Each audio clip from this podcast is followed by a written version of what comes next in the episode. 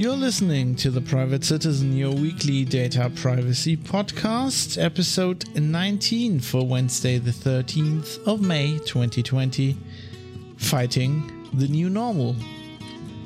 My name is Fabian Scherschel, or as you should probably rather call me Fab, and I'm broadcasting here from the center of the German, northern German containment zone. Just off one way 33 of Hamburg International Airport. Hello, how do you do? Nice to have you on board. Yeah, it's uh, another week. Uh, unbelievable. It's, it's, time's been just been flying. Um, I've got this list of like additional episodes I want to do um, ahead of the you know the the one episode per week thing, but I just haven't been able to get to it. It's just so much stuff to do. I'm uh, basically I'm just I'm just working a lot um, in the in the crazy times. You, you never know. Uh, as a freelancer, you know it might just all collapse next week, and then I might have no ability to make money for a while. So I'm, I'm just trying to to put money away while I can. Well, as far as you can do is, I mean, I've got it's just I don't know how it's uh, I don't know what you're doing for a living, but uh, I can tell you it's it's it's been crazy. Um, they have actually I've actually done some work which ages ago which I haven't been paid f- for, and people are like, yeah, it's like we're all telecommuting, right? Everything's like slower. It's like and I'm like, how is this? What? I'm sitting here thinking like, how does this impinge your ability to pay me? Like you don't have to go to the fucking office. I'm pretty sure it's like uh, it's a software. What's uh, anyway? Yeah, I hope I hope you're doing fine. I shouldn't I shouldn't complain too much. I'm um I'm doing good. Um and I've you know unlike other people, I'm I'm used to uh and quite productive working from home. So what are we gonna do today? Um, today uh, I have a further update uh, on the coronavirus and especially the contact tracing um, situation. Well, coronavirus, or uh, should I rather put it, the Wuhan flu.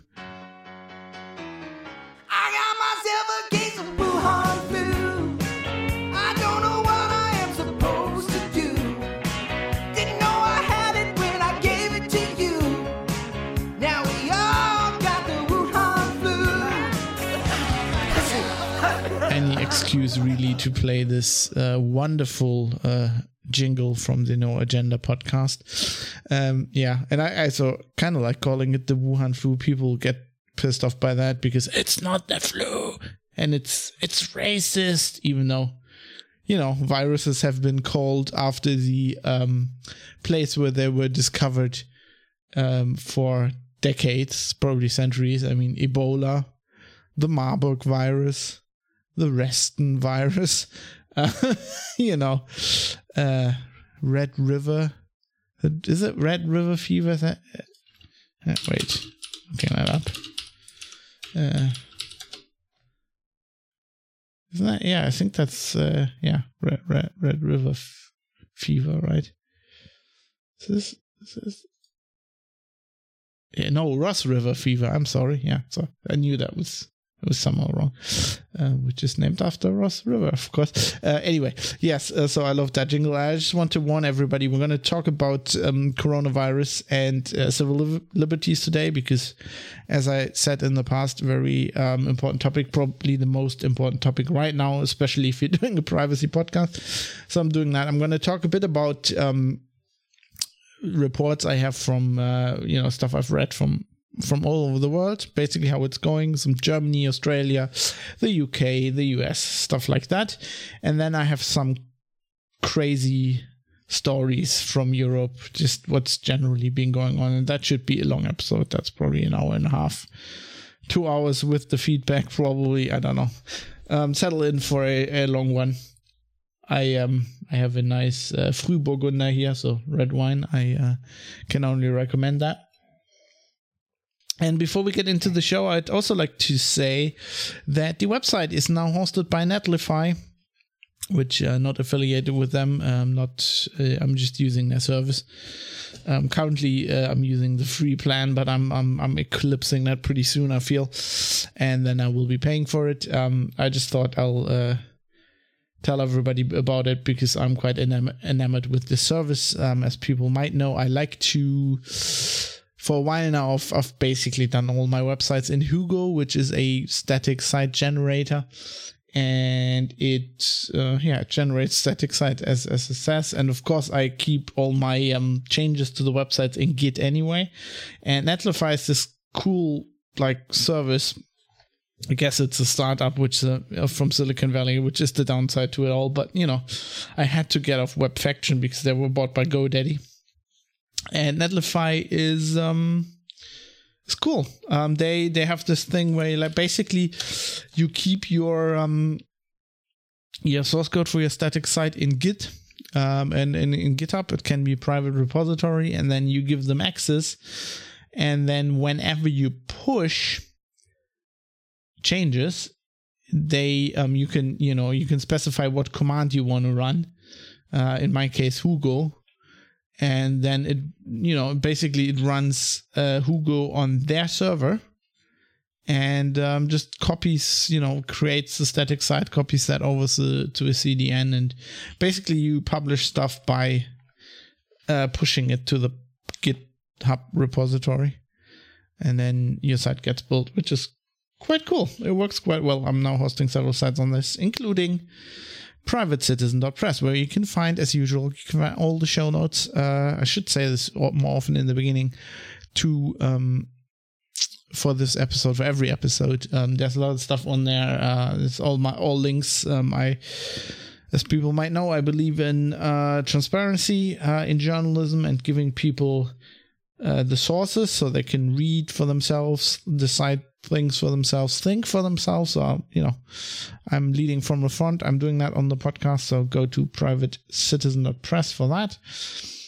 And there's also a, a, news section on the site where I'm like, I'm posting links to interesting privacy stories. You might find that interesting as well uh, yeah, but uh, with that, uh, with that, I suddenly sound very German there.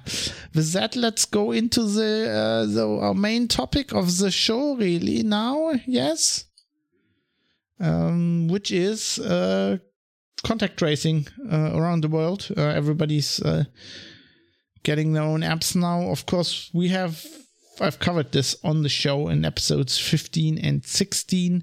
15 how it how it works, especially Apple's and Google's API um, that they're building into the operating systems, and also on 16 I had a very interesting discussion with Jürgen Geuter at Tante, um, where we kind of philosophically attacked the topic and. Um, yeah, so um, as far as Google's and Apple's proposal, uh, has is concerned. They have now said more things about it. Uh, there are, I think, a, they have a, a, beta out for developers. It's now called exposure notification. I'll just keep calling it contact tracing because that's what everybody calls it. Um, they have now said that they will not allow the use of location tracking within the US, the OS, sorry, when you are using this API. So uh, no Bluetooth kind of or GPS or whatever location services. You can't use those. And as suspected, I think that pretty much was in the uh, documentation from the beginning. They are also um, enforcing what they're going to do is they will allow one app in each of the app stores per country, and those can only be um, submitted in cooperation with that country's health uh, provide like a health whatever you're you know in the UK it's the NHS uh, I don't know in Germany it would be the Robert Koch Institute they have to be involved. Uh, I guess in the US it'd be the CDC or something you know it has to be like an official app and there can only be one and they're going to keep all the others out too which kind of makes sense you know to keep the I mean these apps are privacy there's enough privacy issues with these apps um, as it stands without having scammers, you know, weird people launching apps in the App Store. So I don't think we need that. So they will enforce that. Uh, as as has must be pretty clear from the previous episodes, especially the one with uh, Tante, where you know we we, discussed this. Um, it it's been become pretty clear that as soon as I started looking into the, those apps, I pretty soon came to the conclusion that I'm not a fan. Uh, luckily, or well, I mean, luckily, unsurprisingly, I'm not the only one who thinks so. I would quickly like to quote something that Bruce Schneier, Bruce Schneier wrote about contact tracing on his blog. Bruce, Bruce Schneier, obviously a very famous uh, cryptologist and you know information security uh, maven, I guess one would say.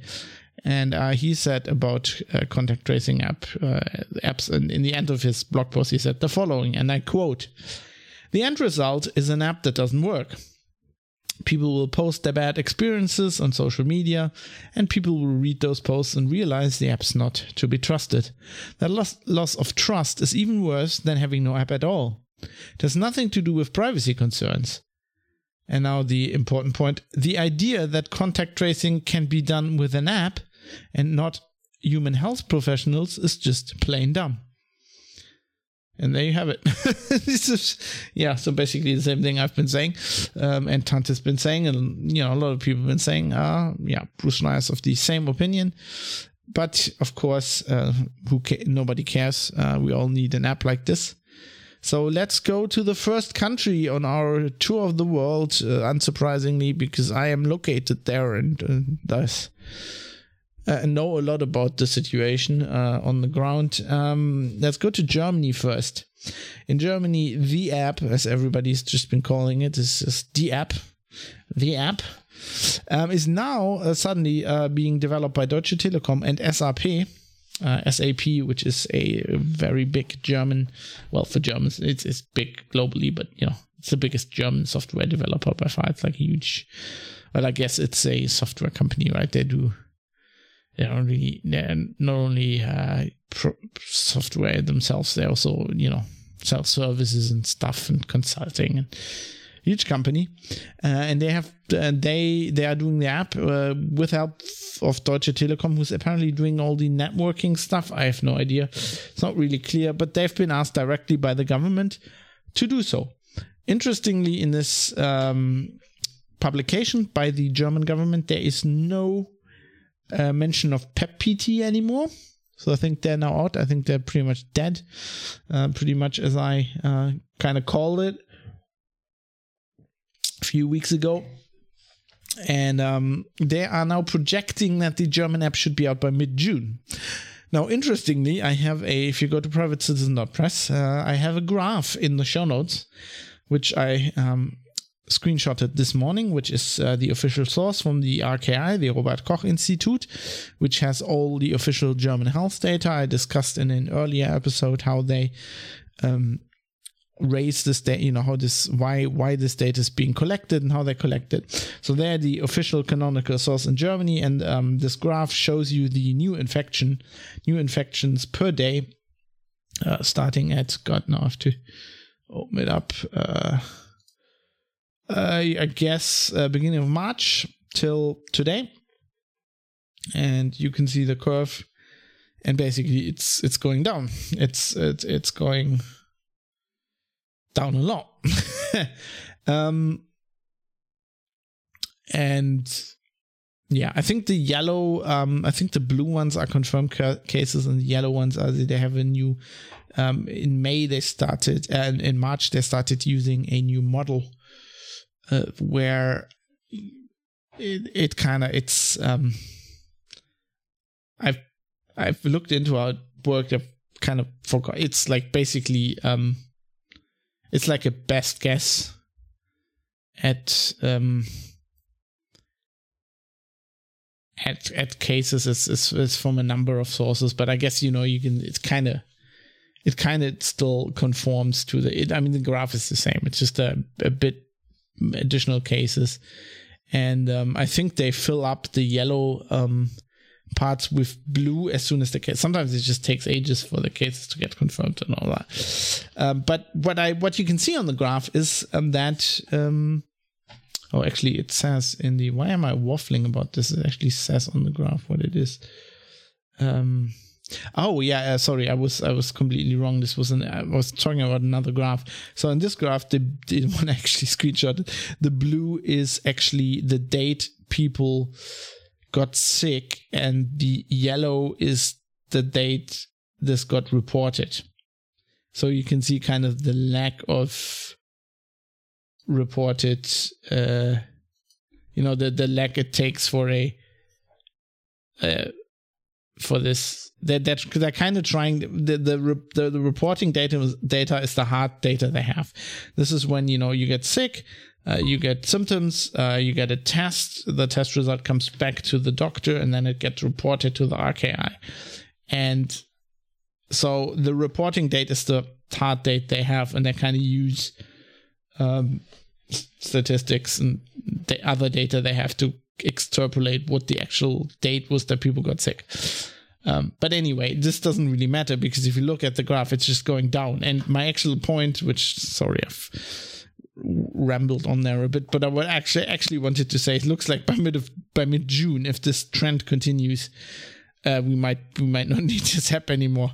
Um, they're taking so long to develop this app and discuss it that by the time um, I mean, we are pretty. I mean, we talked about this uh, on the second to last show. You know, the second wave. So um, the first wave was barely there.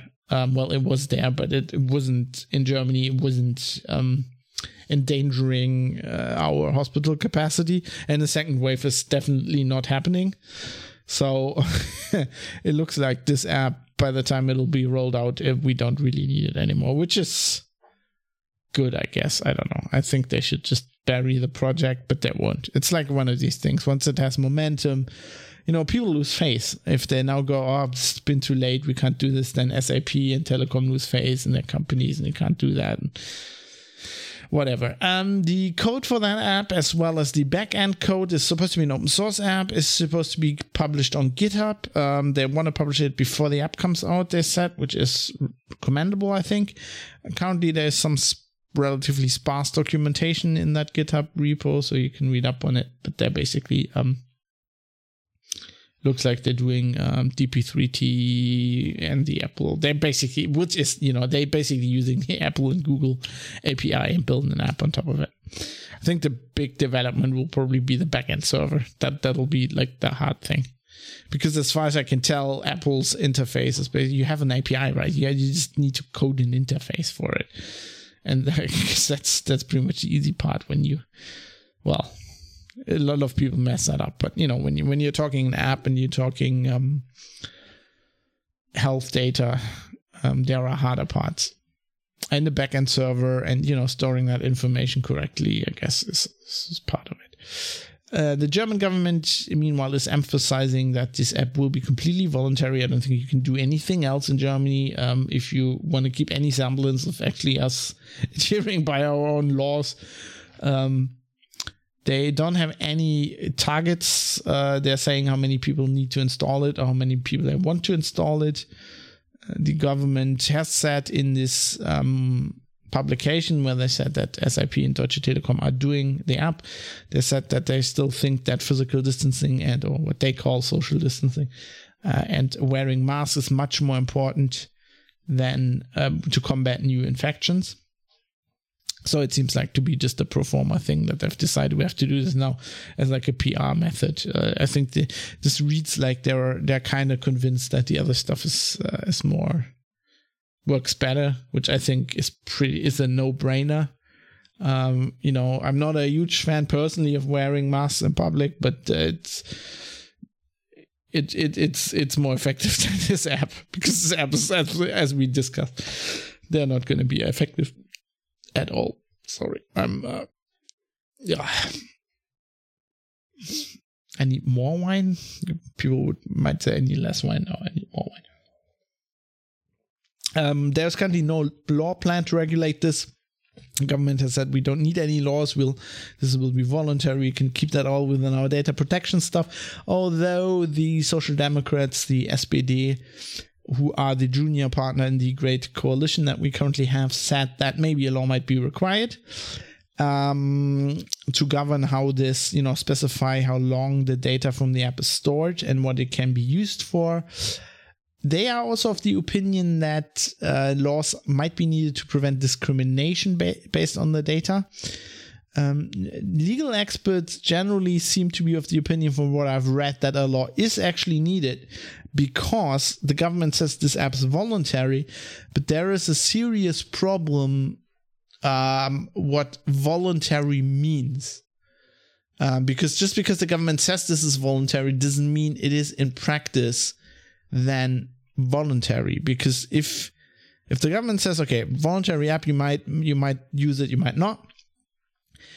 Private businesses could still say, well, if you enter our premises, you need the app installed, which de facto negates the voluntariness, right? If if if if you need to go shopping, if you're if the three supermarkets you can get to um, do this, then you are basically forced to install the app. And they, you know, the, the legal and uh, data privacy experts actually see that as a big problem, and I I think so too. I think in in praxis, practice that is that is a huge problem with these um, measures. It's not enough for the government to say, well, it's voluntary, if there are lots of social pressures basically make it not voluntary. Um, this is an issue, interestingly enough, when I looked into this, did some research that is also addressed in the GDPR. Because the GDPR has a concept of consent. Like they have, and the, the GDPR itself goes into this, and the explanatory documentation um, at gdpr.eu, um, which is from the um, European Commission um, it basically goes alongside. They have like these. Okay, actually, this website isn't. I think this is from Proton Mail, but um, there is some stuff that's actually a thing I linked. I think I linked that because the EU document is just very confusing, like all EU documents. But you know, this is also explained like in the commentary to the GDPR. Like Proton Mail didn't make this make this up. Um, I think is that Proton? Proton. Wait, give me a second. Technologies. This is a problem when you prepare some of the notes a day before. Uh, no, then are they? Interesting. And then energy company. Hmm. I would have thought. Hmm. I would have thought that these guys were from Proton Mail. Wait, give me a second. Now I really want to know. Do, do, do, do, They have a privacy policy, must say in there. This page so. It's not loading very quickly. It doesn't help help doing this is great podcasting, isn't it? Um actually operated by Proton Technologies AG, which is co-funded by the blah by the European Union. So yeah, they just made their own website actually linked to the to the yeah that they are the Proton Mail guys. Yeah, I thought so. Um, so the GDPR ex- is explicitly goes into this, um, into this notion of consent. And to quote from this explanatory document, um, the the GDPR says that consent needs to be freely given. Now, uh, quote, freely given consent essentially means you have to have not cornered the data subject into agreeing to you using their data. For one thing, that means you cannot require consent to data processing as a condition of using the service. They need to be able to say no, according to recital 42 the GDPR, uh, consent should not be regarded as freely given if the data subject has no genuine or free choice or is unable to refuse or withdraw consent without detriment. And this will be interesting because after after talking about the the, the apps, I'm gonna talk about some some other stuff that's been happening um, in Europe and in Germany, and um, this comes up again and again. Um, this is this is very important I think this is something a lot of people forget. I had a lot of public discussions recently because I wrote a, a column basically on Heise Online uh, related to not um, contract trace, contact tracing, but like you know health certificates. And this is something people don't understand. Um, they don't understand that you can't just say, well, it's it's installation, you know, installing this is voluntary. Um, there is a legal understanding, as I just you know read here, that when something might not actually be voluntary, right? In de facto, even though it kind of is, but if there's other pressures, then it's not. And with this, um, uh, with this, with coronavirus and this whole pandemic and this whole scare, this applies everywhere. I mean, had they not um, made with with um, with orders, uh, you know, with laws and, and policy, had the federal states in Germany not said you have to wear masks while you while you go into the supermarket, um, it is pretty clear that most supermarkets would have required this anyway. Um, so at this point, the government could have said, "Well, wearing masks is voluntary," but in practice, it really isn't. So I think this is something everybody needs to keep in mind. This is a very important point. Um, let's move on to a neighboring country of ours, uh, the the uh, the small and uppity, always contrarian nation of Switzerland. um, in Switzerland, apparently, the local contact tracing app is delayed.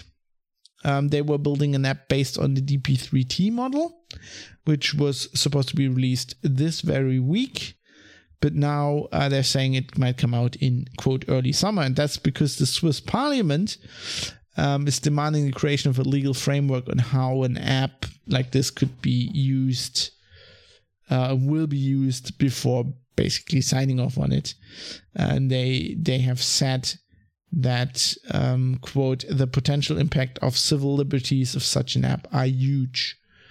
And this is uh, you know the, the Swiss Swiss Parliament. And so basically, they have now tasked the government with draw- drafting legislation um, that under, you know, they have like summer uh, special for important laws they can debate them during the summer break, I guess, of Parliament. So this would be debated in June probably, um, and some baseline requirements they have set. Uh, the government needs to adhere to is that um, the usage has to be voluntary and also th- this has to be d- defined in law pretty much um, going back to the earlier point. And that personally identifiable data cannot be stored on centralized servers. So um, one of the leaders of the team who is developing this app a guy called Marcel Salathé who is a professor for quote uh, i'm quoting this i'm putting air quotes around this digital epidemiology um, at the Eidgenössische Technische Hochschule EPFL uh, in Lausanne. Um, he has said uh, that the Swiss app will be using Apple's and Google's API, which also then means Apple and Google um, do like within their very. I mean, I, I explained how it works within the very framework. It is inherent that the data is stored on the user's device. It's only sent to a server once you identify as having been co- a confirmed case and then but only to distribute it um, it's not supposed to be saved on the server either so um, that is within the very framework. Now, I find this guy I find it interesting that he's a professor for digital epidemiology. I have no idea what that is. That's like saying I'm a I'm a digital biologist because I use a modern microscope that saves the photos on a hard drive, right? I don't I don't get it. Is there any any field of science you can do today where you're not working digitally? I mean, even history professors these days to do things on the internet. Um, interesting. Um, let's let's go further around the world here. Let's move a bit further afield. Um, to a nation that is close to my heart, uh, Australia down under in North, mate. Um, they've they've kind of tried to head off this problem. They've been, um, as we talked about on the show earlier, they've deployed an app very early, uh, based on an app from Singapore, which has had some issues, which I also talked about previously. But now they even have bigger, they have bigger issues, mate. This is this ain't this is an issue. This is an issue. um, sorry, that was that was bad. Um, so Australia's app's called COVID Safe, and there's been a lot of been written about that recently. But um, according to this story here, which is a pretty recent one from the Register, Australia's COVID Safe contact tracing app was rushed to market in the knowledge it would perform poorly on some devices and without agreements in place to let actual contract contact tracers use the data it collects. So apparently they have a problem. Australia, if you didn't know, is also a federal country. Um, well, it's different than the US and different than Germany, but you know they have, they, they, you know they have uh, states um, and territories. Um, you know, I, I, I lived for quite a while in Queensland uh, with the banana bandits, um, and they have uh, which is close to Germany, where like the education, a lot of the education legislation and a lot of the um, health stuff is is done on a federal state level. So apparently, the federal government who put out this app, uh, as far as I understand it, didn't have legislation and and organization in place to get this data to the federal to the the health officers in the federal states who would who are actually doing the contact tracing like who doing it offline as well normally. Um uh yep. Without agreements in place to let actual contact tracers use the data it collects. As a result no collected data has been used in at least 10 days since it launched. Slow clap. Meanwhile, security researchers have alleged the app has serious flaws, one of which can broadcast the names of devices running the app. And one has criticized Australia's government for not offering a formal method to, to point out such problems. Uh, apparently, the same guy uh, looked at the Singapore app and uh, submitted uh, the, the, same flaws to them and they fixed it very quickly. But in Australia, there's nobody looking after the app. There's no social media. They're not monitoring social media. Nobody, there's nobody home. Australia's government, meanwhile, continues to tie increased adoption of the app to future lightening of social distance regulate social distancing regulations, as I like to call them, physical distancing regulations. Over five million Australians have downloaded the app at the time of writing. However, with iPhones, the majority of the nation's phone fleet, COVID safe effic- uh, efficacy is currently questionable because it really only works on Android phones because and iPhones have the habit of switching the Bluetooth off to save power and you can you can only keep it on when the app's uh, in foreground unless you use the upcoming API from Apple and Google, which is the big lever that Apple has to get everybody to use it on iPhone. Um, on the iPhone, sorry.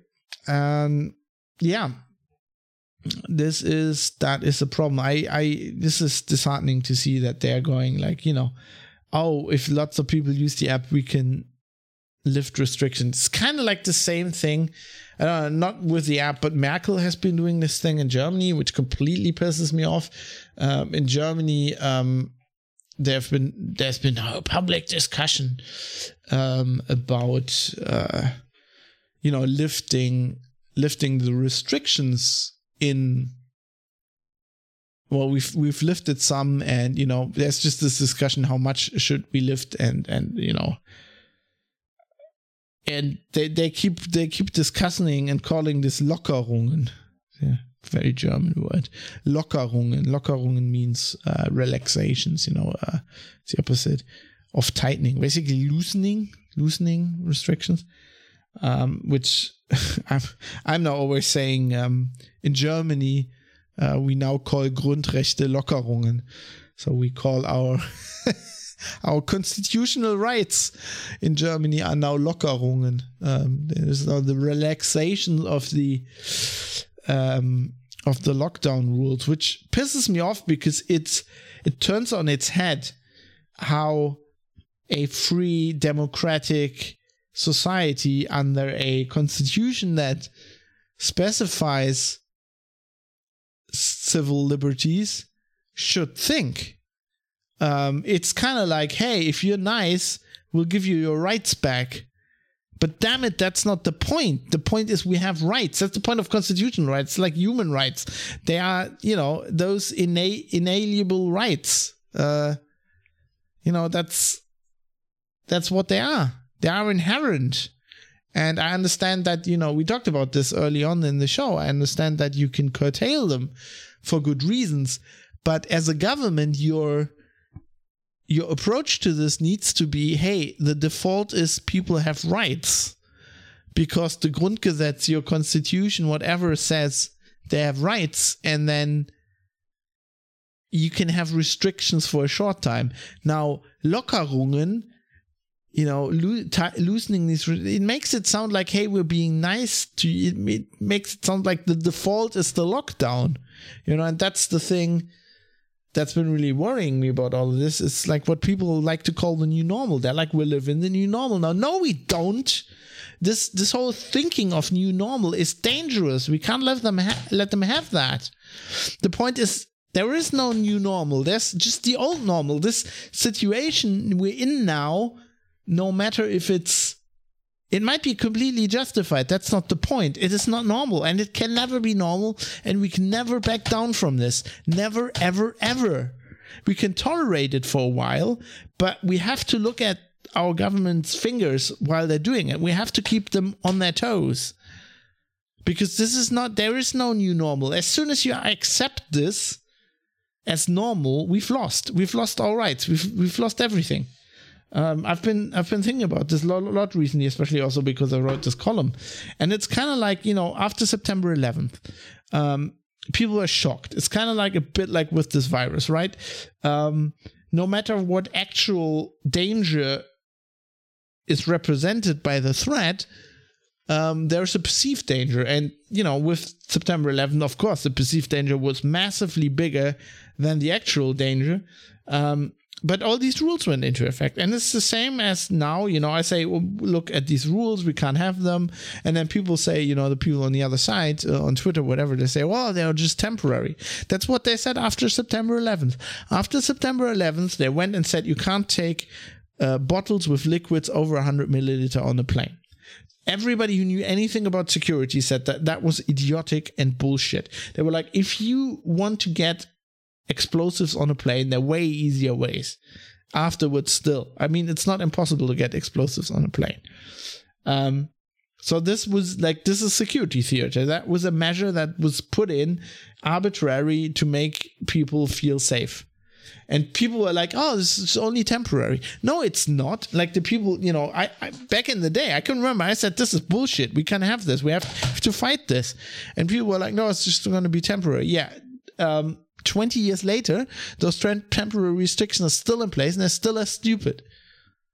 And people have just gotten used to it. They complained for about a year, maybe two. There were articles how it's dumb, how it's security theory. Now everybody accepts it. Everybody who goes to fly on a plane um, nowadays, when they enter the airport, when they enter the secured area in the airport, they accept being put through certain rituals that have more to do with like voodoo than actual security practices. And people just accept that. And that's the same thing that will happen here. Anyway, ran over. Let's move on. Next country on the list the United States of America.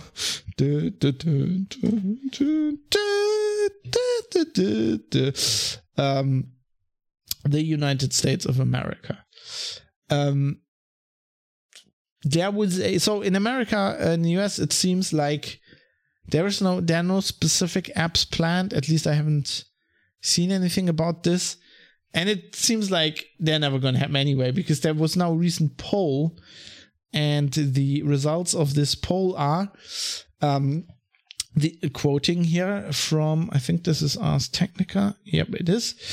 The 82% of US adults who have smartphones are exactly split on the issue, according to poll data released today by the Washington Post and the University of Maryland.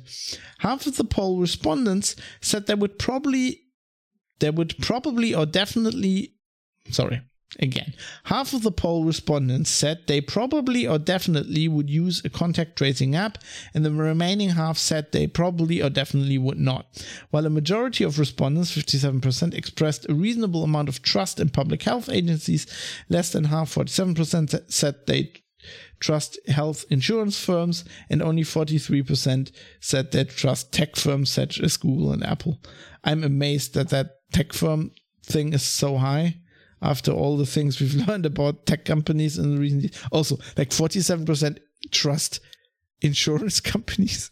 like, who trusts an insurance? I don't get that. Like, okay, I kind of should because in Germany everybody's insured for everything. I've been like a rebel, and I'm like way less insured than everybody else. And whenever you talk to somebody, oh my God, you have to be insured. Well, what happens? Like we once said, like we wanted to up our insurance um, a while ago uh, when we moved into this flat, and we had some insurance um, sales people over, and they were like, you know, the first thing they do is like, oh, let's let's see what insurance you have.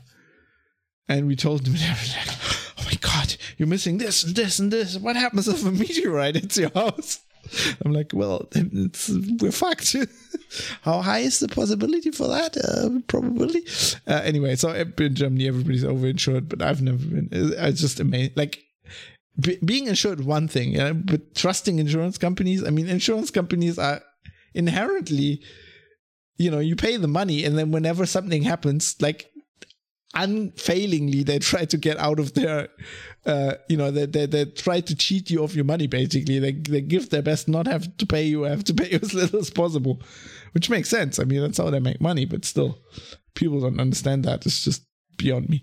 Anyway, uh, quoting on from the story, overall, the poll indicates that only 41% of American adults have both the technological capacity and the will to use a contact tracing app. That's a problem, as research suggests that digital tracing would have to reach about 60% of the population to be effective. So it looks like it's not going to happen in the US. Small side note on Ars Technica here, the uh, the ass of technology, the ass end of technology on the internet. I mean, I used to be a fan. They used to be really good. Now they're just crap, mostly because I mean, oh god, this is the problem with journalism, right? Um, so they go research suggests, and they actually link the quote research um, so they know the source, presuming they looked at the source. Now, this research is a paper that I talked about earlier as well, like on a previous episode. It's like this Oxford University paper um, that says you need at least 60%, right? Now, this research is a very rough estimate, and they clearly say so in the paper. If you read the paper, the paper basically says, well, we really have no idea because nobody has done this before. Here's some very, very abstract math we did and we kind of estimate you need at least 60% and the problem here is yes of course technically Ars Technica is correct. Technically this is research. And they're saying suggests that okay so they're qualifying it a little bit but like somebody reads that does has no idea doesn't read the primary so at least they linked that. But you know i, I knew where the 60% were from anyway. Um and then thinks, yeah, research. It's like science. That's, that's the problem. People's like science. The scientists say people don't understand how science works. They don't understand that a paper is not doesn't equal a paper, right? You can do a paper on basically guesswork and some math, or you can actually have data, years of data that you've analyzed that other people have analyzed. Right? Or you can have actual proof because you saw something under a microscope. It's very different kinds of research. Anyway, um, I'm, I'm I'm ranty today. I'm I'm sorry. Should probably should have warned you in the beginning. I, I warned you that it's gonna be a long episode. At least I did that. And you know, while I uh, criticize uh, all these people, remember privatecitizen.press. All the links are in there. Um, I want you to read up on on what you know what I'm doing here and and correct me because I make mistakes as well you know, I'm, I'm fully aware of that. Anyway, let's go to the UK, the United Kingdom. God save the Queen. Um, they're the NHS group responsible for developing the local contact tracing app, which is called NHSX, uh, has released the source code. And unsurprisingly, people have looked at it and they have questions. Developers, quoting here from the register, developers who have examined the blueprints have not been entirely mollified and have called out several potential problems. For example, the app which uh, the apps which are supposed to be pro privacy use Google Analytics and the Firebase analytics framework configured in a way to allow personalized web advertisements. What? Why? what the hell? Uh, it's, it's just facepalm. You can only facepalm. Also, they generate a private key that's not private because it gets created on a remote server rather than on the user's device. And they link to insecure HTTP resources. You know my stance on HTTPS and that not everybody needs to use it, but for fuck's sake, on an app that collects highly sensitive, you know, location and health data, maybe, maybe you should.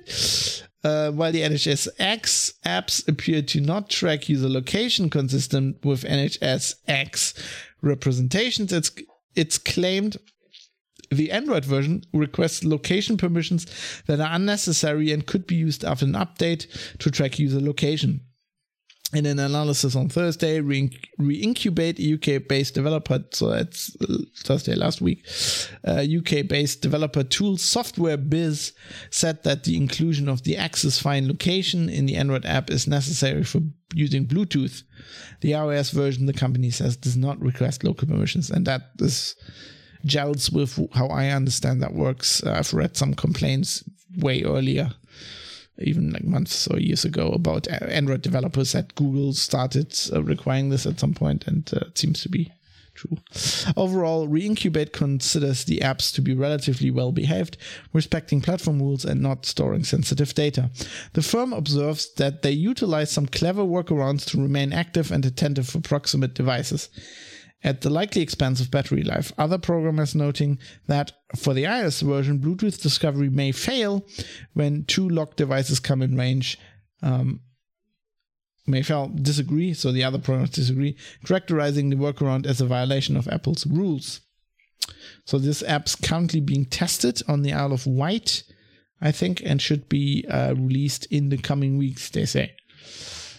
Um, now, at first, the UK government drew some criticism because they were saying we want central data storage. So we're not using the uh, Apple and Google um, API framework. They, I think, were trying to pressure Apple and Google in changing, giving them the option to use centralized servers. Apple and Google stayed steadfast and said, No way, Jose. And it didn't happen. Now, last week, it was now reported that uh, there might be a switch uh, imminent with the UK app to the Apple and Google API, uh, which kind of makes sense. Uh, this is a report in Financial Times um, because they really have no choice. Um, so this is, I think this is from TechCrunch, uh, quoting the Financial Times. Um, Yesterday, the FT reported that, that NHSX, the digital transformation branch of UK's National Health Service, has awarded a 3.8 million pounds contract to the London office of Zühlke Engineering, a Switzerland-based IT development firm which was involved in developing the initial version of the NHS COVID 19 app. The contract includes a requirement to, quote, investigate the complexity, performance, and feasibility of implementing native Apple and Google contact tracing APIs within the existing proximity mobile application and platform, end quote, per the newspaper's report. The work is also described as a quote two week timebox technical spike, which the FT suggests means it's still a preliminary phase though it also notes the contract includes a deadline of mid May. Now, I don't know, they're paying them 3.8 million pounds for two weeks to figure out if they can use the Apple API? Like, guys, I mean, Fab Industries and Fab.industries could have probably told you that in two days, you know? And I would have done it for like 2 million pounds the fuck? uh, the specific technical issue that appears to be causing concern, obviously, relates to a workaround the developers have devised to try to circumvent platform limitations. Blah blah blah. So basically, uh, obviously, they can't keep Bluetooth on an iPhone. Uh, we know that. We know that from the Singapore app and the Austral- Australian app. So they basically they need to use at least on the iPhone because they need you know they need the market share. They need people with iphones using this app. They need people using this app um, so they have no other choice on ios. So pff, they might as well use it right for the android app as well. And they might give up their data uh, storage on on the service whatever. Um, Interestingly, here, uh, according to this, uh, the FT quotes one person familiar with the NHS testing process who told it the app was able to work in the background in most cases, except when two iPhones were locked and left unused for around 30 minutes, and without any Android devices coming within 60 meters of the devices. The source also told it that bringing an Android device running the app close to the iPhone would, quote, wake it up uh, quote, wake up its Bluetooth connection. I didn't know that. But I guess, you know, it's probably not off the Bluetooth on the iPhone. It's probably in a mode where, you know, when your headphones say, I want to connect, um, it wakes up. So you, uh, I guess, can do that from Android right? You can go and ping iPhones and basically do a dirty workaround, which is what it sounds like. Go like, hey, I'm I'm I'm headphone I'm, I'm your headphones. Hello, hello, I want a pair. And you probably can't do that between two Apple devices because Apple probably doesn't allow you to do this kind of Bluetooth bullshit. Uh, from their OS, that that's what it sounds like, but that's just only guesswork. I don't know. Um, they're also completely unrelated to the technical issues. There are also issues uh, about the data retention. Um, quoting the register, uh, Britons will not be able to ask NHS admins to delete their COVID 19 contact tracing data from the government service. Digital Arm NHSX Chief exec Matthew Gould admitted to MPs this afternoon. Gold also told Parliament's Human Rights Committee that data harvested from Britons through NHS Access COVID 19 contact tracing app would be, quote, pseudon- pseudonymized and appeared to leave the door open for that data to be sold on for, quote, research. Now, that sounds like absolute bullshit. I think that's why the register says quote research because they're quoting him and that is bullshit. Because why would you sell it? Like if it's for research, why would you sell it? This is a national, international health crisis, according to everybody. You wouldn't sell that data. I mean, the Robert Koch Institute in Germany is collecting. Um, I think I talked about this on the show as well. They have this other app uh, which connects uh, collects data. You can if you have a um, fitness tracking device like Fitbit, you can um, donate their data to them, right? And they say we saved the data for 10 years uh, for research purposes. And I can tell you, if you do research, if you do like if I'm at the University of Bonn, say, and I'm a virologist or an epidemiologist or, or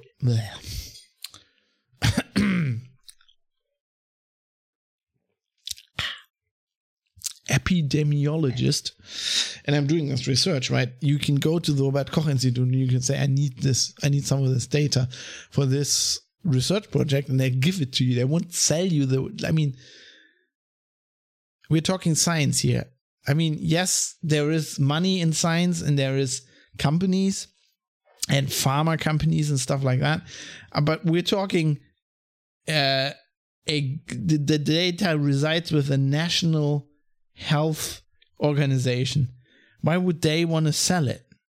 Like that makes no sense. I guess like the NHS needs money or something, but still, it's a government organization. The government could just tell them to no, that's forbidden.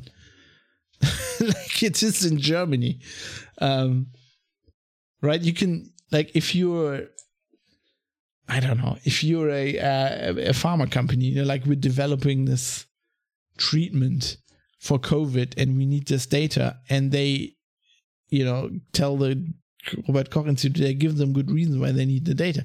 The Robert Koch Institute is not selling them the data because the government needs money. I mean, it's a fucking, the, the fucking institute is, it's like the NHS. It's publicly funded. It's funded by my taxpayer money.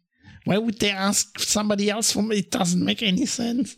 So I guess that it's just this research is bullshit. They just want to sell the data. Uh, and you know, a, a large number of ac- academics in the UK agrees. They basically said this is all bullshit, and there's another story on the register. Um, let's go to Iceland. Now, in Iceland, Iceland's tiny, uh, 364,000 people, which is tiny. That is um, a bit more than half the size of the town I was born in. um, so in Iceland, up to 40% of citizens have been using a GPS based app for about a month now. Um, and as the story was now published in uh, technology, MIT Technology Review, apparently it's not helping. So their app, um, quoting here, Rakning C19, which launched in early April, was hailed as a way to quote make the tracing of transmissions easier end quote at the time tracks users' GPS data to compile a record of where they have been, allowing investigators with permission to look at whether those with a positive diagnosis are potentially spreading the disease. And it gained traction quickly. According to MIT Technology Review's COVID tracing tracker, I've, I did not know they had that. I'll have to check that out. It has uh, the largest penetration rate of all contact trackers in the world, having been downloaded downloaded by 38% of Iceland's population of 364,000. Well, yes, um, I think that is a factor of the country being so small.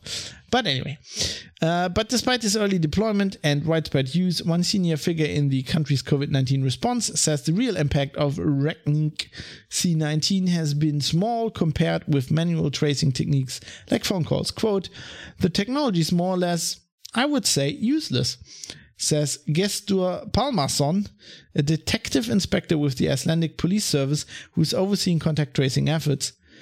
Quote, but it's the integration of the two that gives you results. I would say Rakning has proven useful in a few cases, but it wasn't a game changer for us. So basically, his users. Um, yeah, uh, I don't know. I don't know if it, this is another factor of the country being so small, but the police doing contact tracing would worry me. Like that's not that that should never be their job. They shouldn't have that data. Why is the police doing this? This is why you have health officials. And if you don't have health health officials, hire more of them. Don't have the police do this. That's just you know it's uh, that is aspects of a police state when the police does stuff like this. Speaking of a uh, police state, let's go to the uh, pre-ultimate country on our list here, Singapore uh, Singapore, which was hailed early on as a shining beacon of uh, fighting this virus. Um, whereas I've always pointed out, Singapore is it's very autocratic. It's a one-party state essentially. Um, so they have a contract. They had very early had a contract tracing app called Trace Together. Um, this is what Australia's uh, app is based on, and now they're cracking down. Um, suddenly. Also, a story from the register Singapore will, from May 12th, require all businesses to adopt a system that checks visitors into and out of their premises using their smartphones and has already made using the system compulsory before entering some venues called Safe Entry. As from the same company, by the way, as Trace Together. The system is designed to enhance Singapore's coronavirus contact tracing capabilities and requires visitors to either scan a QR code or allow their phones to be scanned to record a barcode in the National e-Services app. It's kind of like the Russian uh, solution that Evgeny was reporting on a few episodes ago. Um, which is, uh, you know, it's basically useless for contact tracing, just tells the government where you've been. Um, that scan, these scans are now taken when visitors, uh, so those scans are taken when visitors enter and exit premises. Singapore's Minister of Health said the service logs names, national identity numbers, or the equivalent for long term residents. I guess that would be passport numbers and mobile phone numbers, plus the time a user entered and exited a venue. The resulting data is uploaded to a cloud service where the ministry says it will only be used by quote uh, used by used quote by authorized personnel for con- contact tracing purposes and stringent measures are in place to safeguard the data according in accordance with the government's data security standards. Sorry, I should read that out differently. Um, the data will only be used by authorized personnel for contact tracing purposes and stringent measures are in place to safeguard the data in accordance with the government's data security standards. Sure, Sure, sure. So this, I, I feel like uh, Singapore is a great example um, of the thing I've been cautioning against um, ever since I started reporting about this whole scare and uh, the, the, the resulting privacy problems. Um, so we had here an app that was voluntary. Um, that was not installed by enough people. Where then earlier this month, some experts quote uh, in the in the press there in Singapore uh, were reporting that it obviously the adoption rate is not high enough, so we must make it mandatory. I'm guessing those experts uh, were somehow close to the government or planned, so I don't know. And and now essentially they've gone to a mandatory app that locks you whenever you enter some business, right? It doesn't, well, that system doesn't lock you all the time, but it's, you know, you have to go shopping um, and stuff.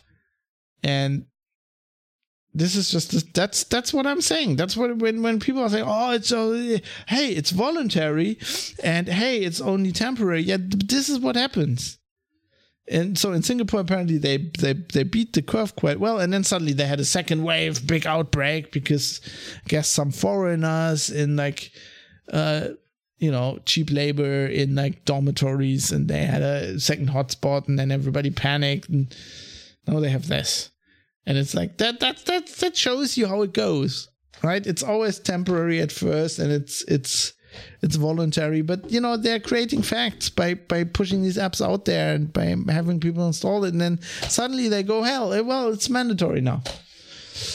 Now obviously a big problem with this is that singapore is a well i would say not very democratic state. Uh, you could probably disagree with that. It is technically a democracy i guess you know they have a parliament they have parties they have elections but uh, one party always wins you know and by that by that definition of a democracy, the Soviet Union was a democracy as well.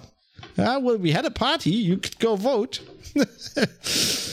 um, last country on our list, India, which, which, oh, I'm sorry, I bumped the uh, pop shield there. Um, once again, I'm I'm wildly gesticulating, almost like an Italian. Uh, India, which is indeed a democracy, the the most populous democracy in the world, but they are going in a similar direction. Uh, also quoting from the register. India has made use of a COVID 19 contact tracing app compulsory in some parts of the nation. The country yesterday extended its national lockdown for two weeks from today, but the extension is not total it's not total total extension. Regions that have expired uh, ex- sorry, regions that have experienced no new cases at all or none in the last 21 days will be designated green zones. But locales with known cases or in- insufficient data will become red or orange zones, subject to ongoing stay at home orders and extensive restrictions on business activity. And in the red or orange zones, according to the new order from the Ministry of Home Affairs, the local authority, quote, the local authority shall ensure 100% coverage of the, sorry, my Indian's horrible, uh, Aarogya Setu app among residents of the containment zones. I love how India completely rolled out like the zombie movie vernacular, right? There's red zones, red zone citizens stay at home there's red zones, there's orange, there's, there's containment areas, containment zones. Danger, you're in a containment zone. It's like, what the fuck? Jesus. It's just completely um yeah, it's it's it's like the, the this is like a zombie movie. That's like the the the, the, the, the names and, and, and, labels they use. It's just it's so over the top. While meanwhile, all of this crap. I mean, we're seeing the data is coming out. It's, it's becoming clearer and clearer that this thing by far wasn't as dangerous as everybody thought. I mean, kind of the two camps in the beginning were both wrong, right? So they the complete panic mongers were wrong, and then the people who said, "Hey, it's like it's a bad flu," were wrong because while they were correct in one aspect, as in the actual mortality is like a bad flu. And we're not talking like a seasonal flu with, yeah, when I say influenza, I mean like the strain where you do not have a vaccine and it's a new strain, you know, like H1N1, and you do you do not have um, you do not have a vaccine and you do not have a population that is resistant to it. That's the situation. Um, now they were wrong as well because the difference with this is it's just it's just apparently so much more contagious. Um, which is why a lot, lot more people got it, which is why, you know, if you have the same mortality, if you know, if an if a if an order of magnitude more people get it, an order of magnitude more people die with the same mortality. Um, of course, and it, of course, we don't know quite a lot about it, how it spreads, and yeah, there's some some weird things, you know, with inflamed blood vessels and some some dangerous shit. It does. It's dangerous, but it's like from the mortality, it's the same as um epidemics we had in the last 20 years and we didn't have the same reaction so that that is becoming more and more clear. But hey, I guess I'm just um I guess I'm I'm I'm just a bit I don't want to uh, I don't want to comply with your orders. I feel like a bit like so I was uh recently I've been rewatching uh seaQuest which is a um so this I'm I'm rewatching season 1. Sequest is a great science fiction show. Um, so first season's from 1993. Uh, Roy Scheider, obviously, uh, starring as Captain Nathan Bridger. Uh, it's a submarine uh, in the future. When I say in the future, the season one um, is set in 2018. um, but yeah, it's a great show. I like it, even though you know if you watch it today, it's it's got some cringe. But of course, it's from the 90s. But I, I still love it. And so in season one, episode seven, um, they have uh, an outbreak. They have a bioweapon um, thing. So the, some of the crew get infected with a, uh, uh, a virus. Uh, I think it's a it's a genetically modified meningitis, vi- something. Um, anyway, so um, so the first officer, um, Lieutenant, uh, um, shit, Commander Ford, um, is is got this because he was like kind of on the away team, right? Um, and he he was he's now in isolation, and um, he doesn't he he doesn't take well to it, and this is uh, obviously uh, played by what was this? Don Franklin, right? Um, actually got he was in the la- in a newest season of Bosch, and I saw him there, and I was like, shit, I need to watch um I need to I need to watch Sequest again. So I'm watching this like this episode, and he's in isolation, and the um, Lieutenant um, Krieg Ben Krieg comes along, and he's the morale officer, and he thinks so. Ford is like in the hyperbaric chamber, which they've changed to an isolation ward, and Krieg now tries to um, cheer him up. And uh, I kind of feel like for like in this situation we have right now, I am I'm in Ford's camp here with this Anybody home? Just kidding. Commander Ford, may I speak to you for a minute? Hey. Captain sent me down to see if you needed anything. Good. You know, I think you're looking at this thing all wrong. Don't think isolation. Think paid vacation. I don't want a vacation. I just want to get out of here. That's exactly how I feel. Like, oh, we can work from home, or but you know, oh, I don't have to work right now. I don't want a vacation. I just want to get out of here and get work done.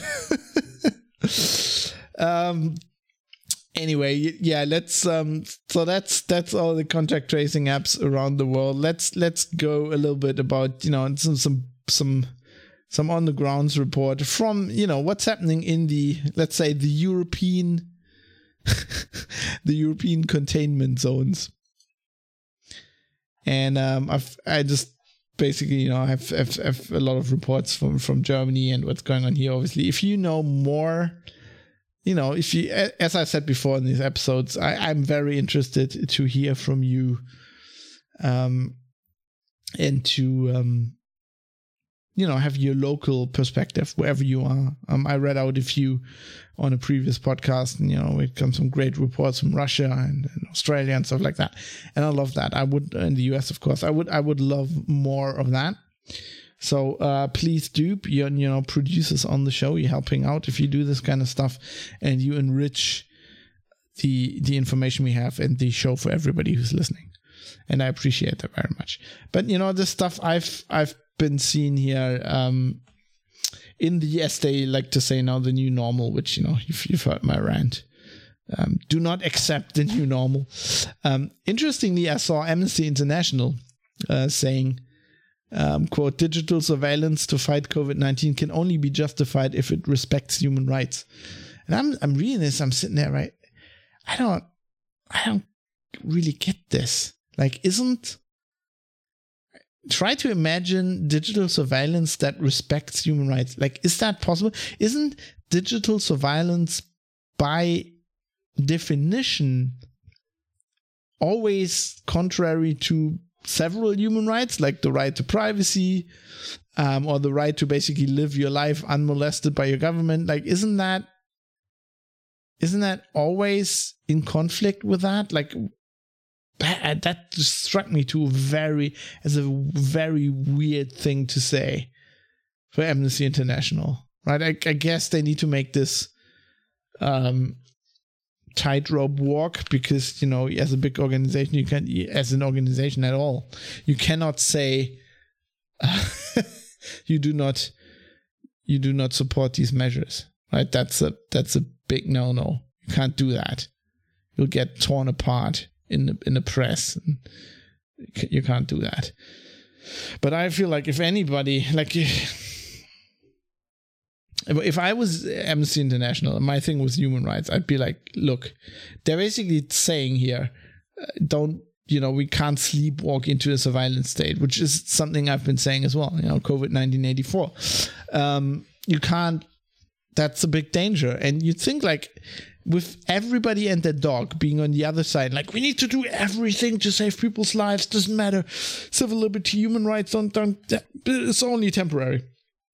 You'd think if you're Amnesty International and your thing is human rights, you'd be just on the other side.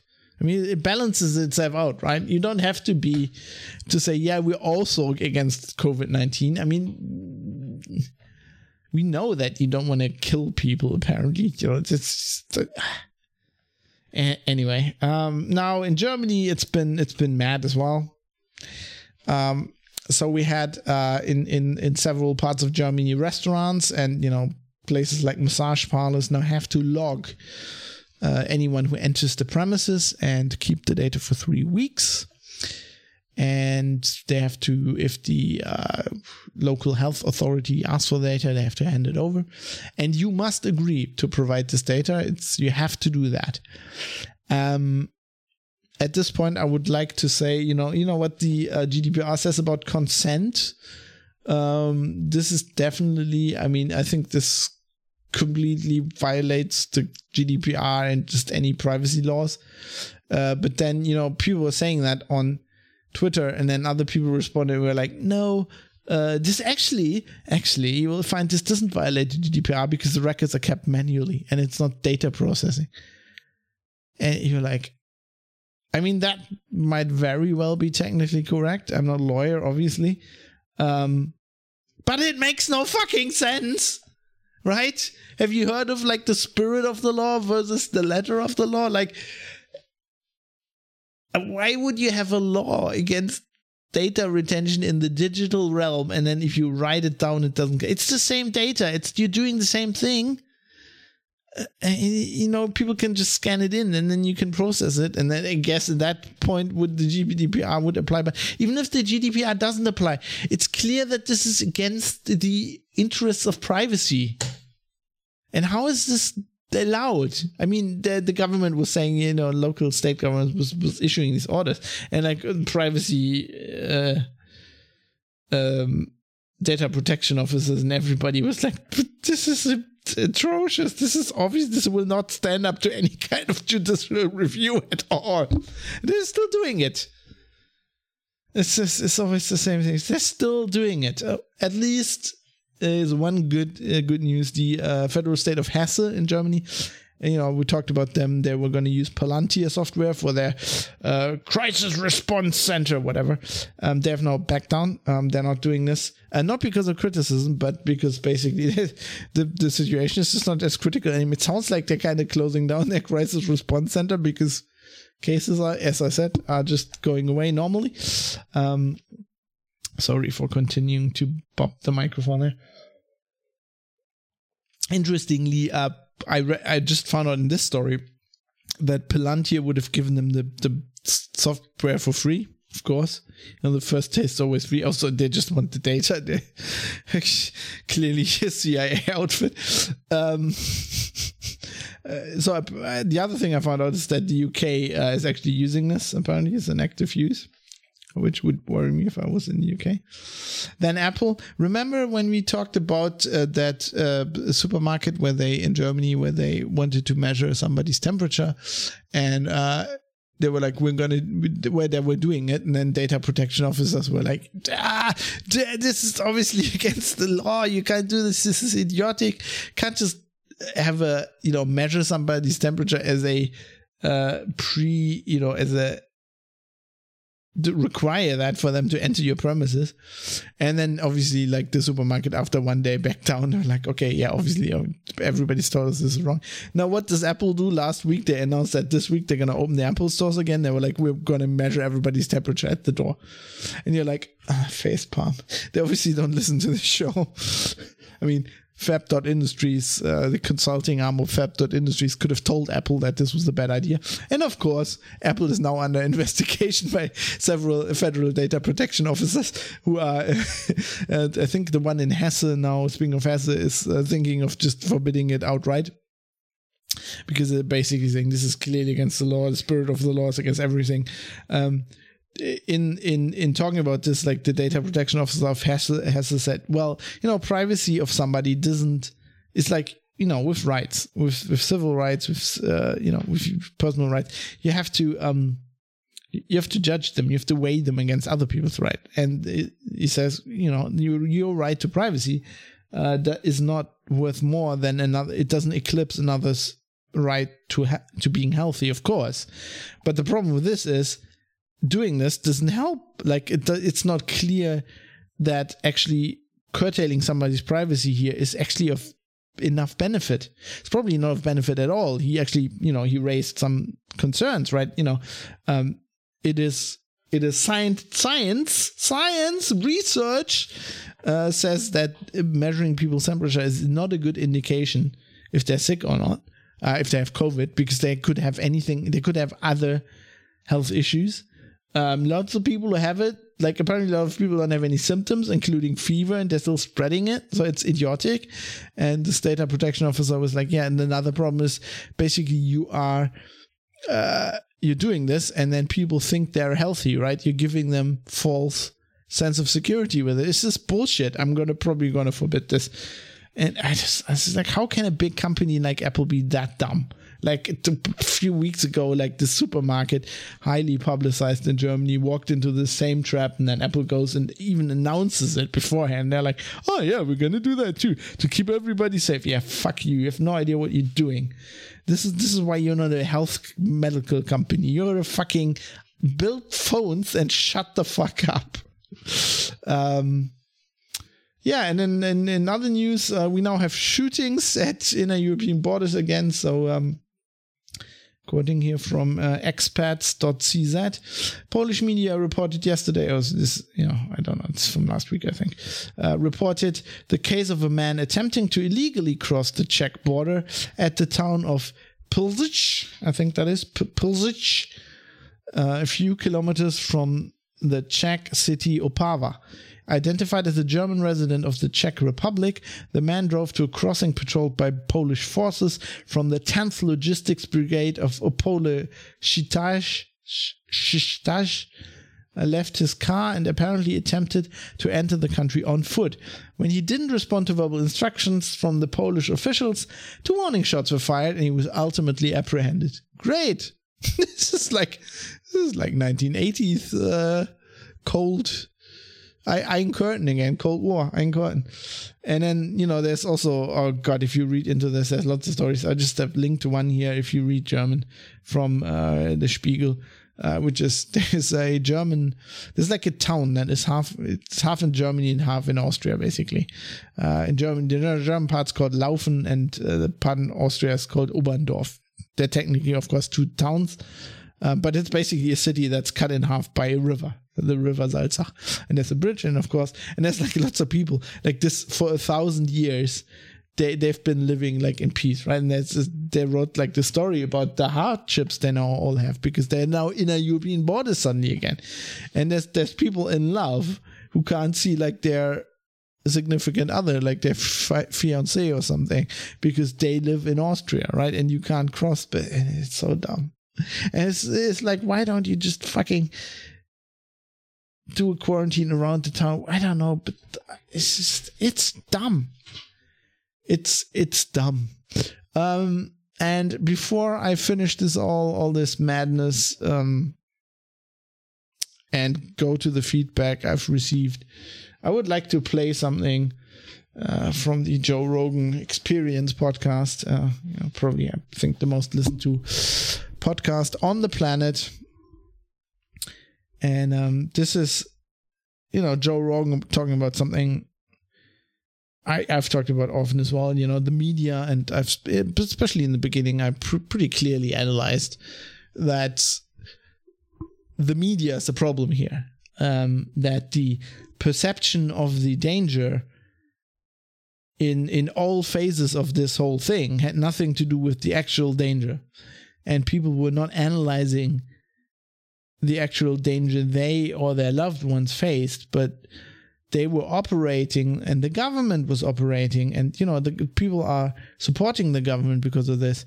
They're all operating on a perceived emotional danger which was caused by the press. But a lot of people are like oh no you could say that. You know but i've oh god i've had so many ex-colleagues of mine getting mad at me on social media and emails in like chat because they're just they just can't they just can't take it when you criti- criticize. And i'm not even criticizing them right? I'm criticizing journalists. And i'm i'm st- i'm a journalist. I'm a journalist like they are. I just don't work for their workplace anymore. But i'm like i'm a journalist like you right? This is also my profession. I can still criticize when people are doing wrong things. And people don't see this. Now joe rogan sees this. So a comedian who as he often jokes, has brain damage with a guy, you know, he's there with Brendan Schaub, or I guess they say Schaub in the US, uh, who's a ex, you know, professional MMA fighter. Uh, he was in the UFC.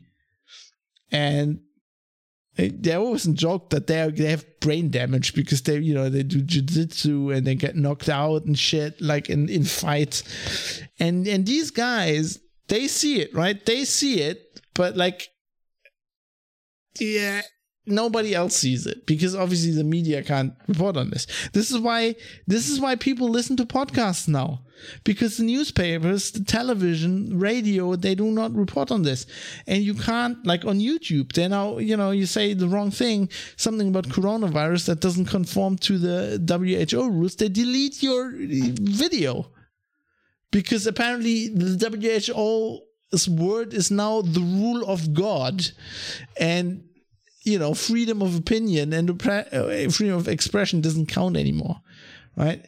And so you need to listen to podcasts, and suddenly, suddenly, not your evening news. You don't have Walter Cronkite anymore, who's on TV who tells you the truth. No, you have to go to Joe Rogan.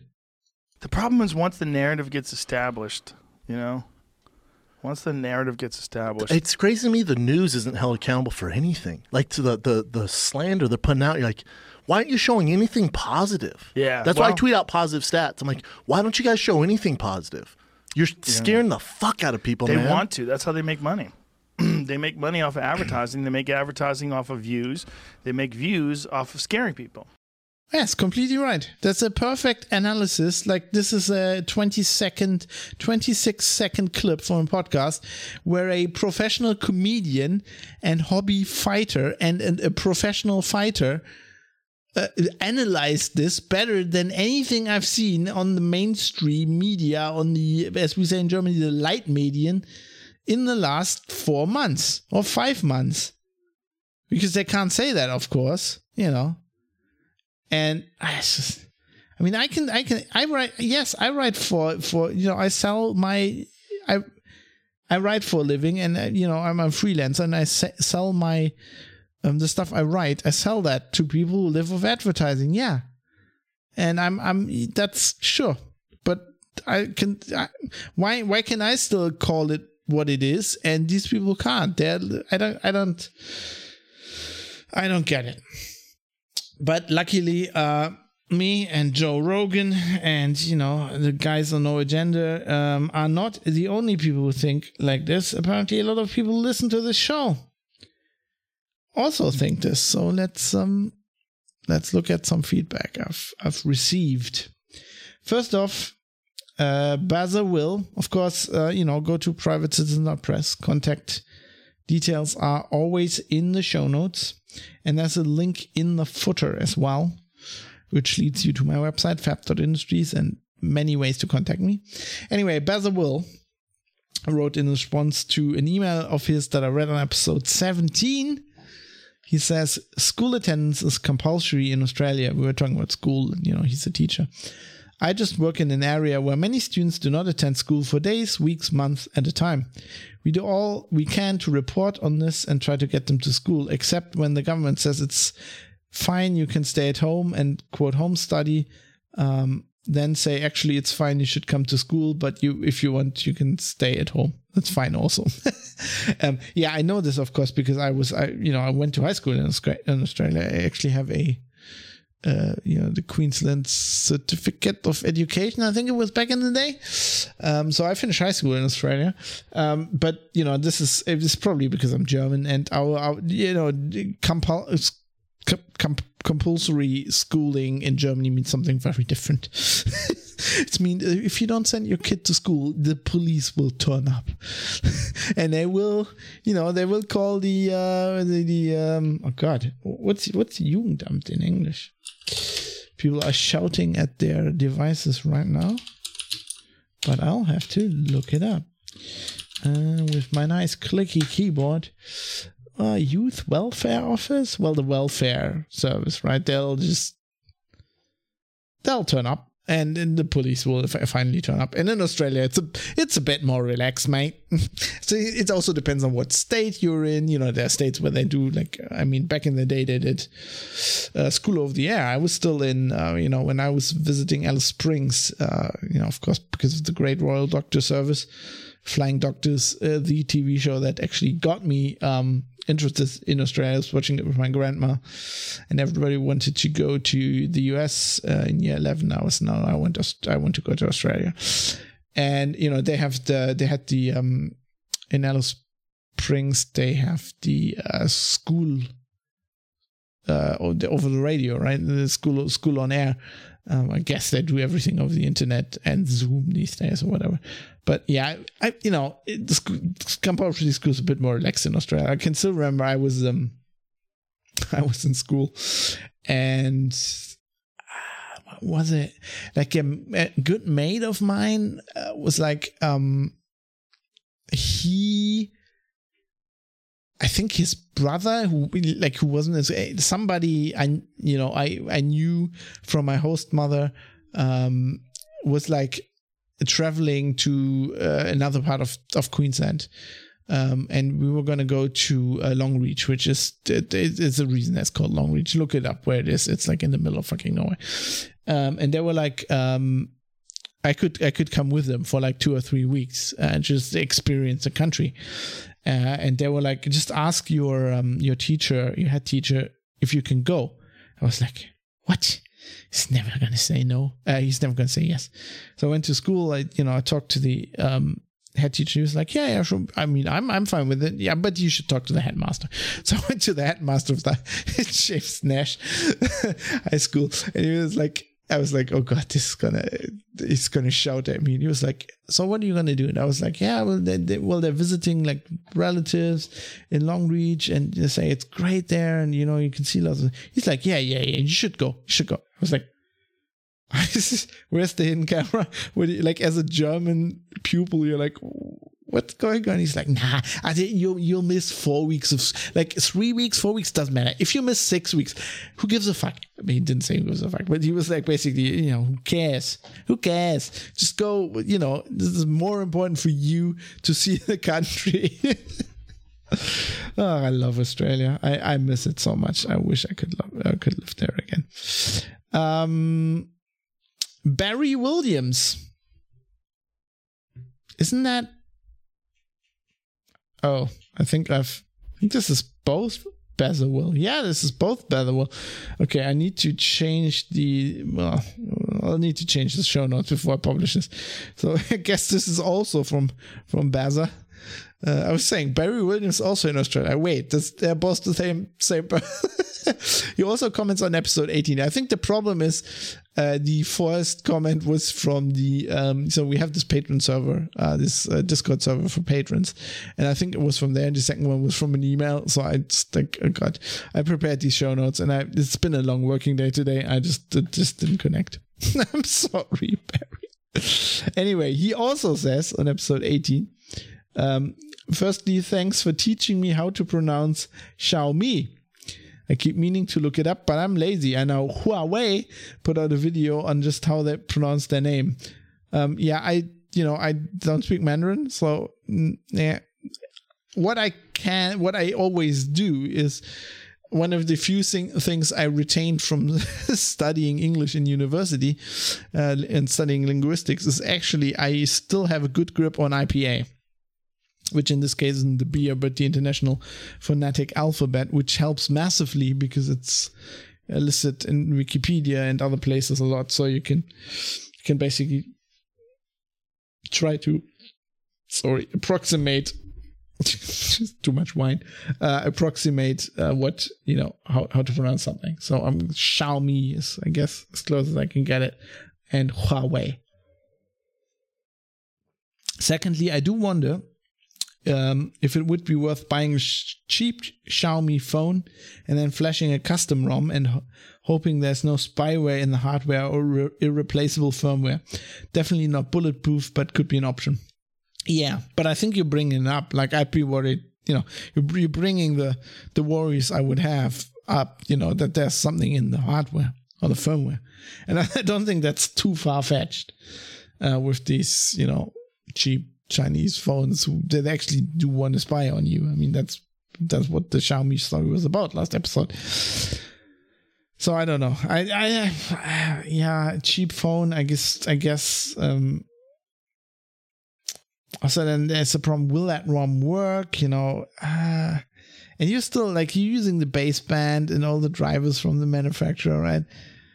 I don't know. I, I, I feel like you know this is a, kind of the OTG uh, off the grid kind of segment that I started that I want to talk about sometimes. Um, you know how to evade some practical tips for you know evading um, surveillance stuff like that off the grid, as in the information superhighway, not the power grid.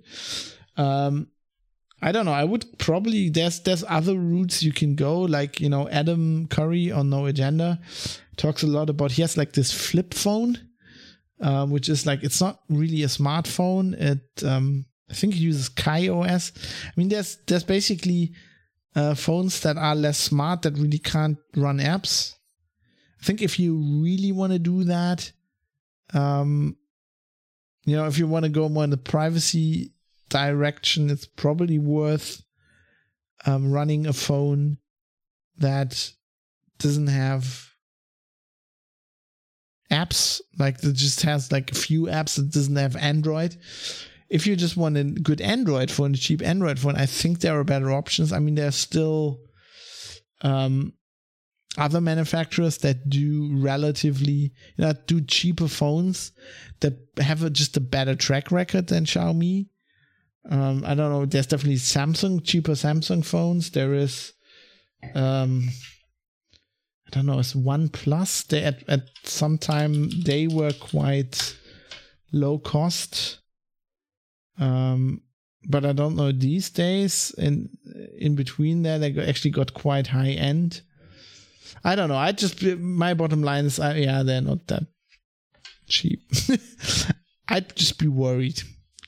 You know, if when you have a manufacturer that has a track record that like this, why not just void them and like look for another alternative? And it just depends on what you mean by cheap, right? There's like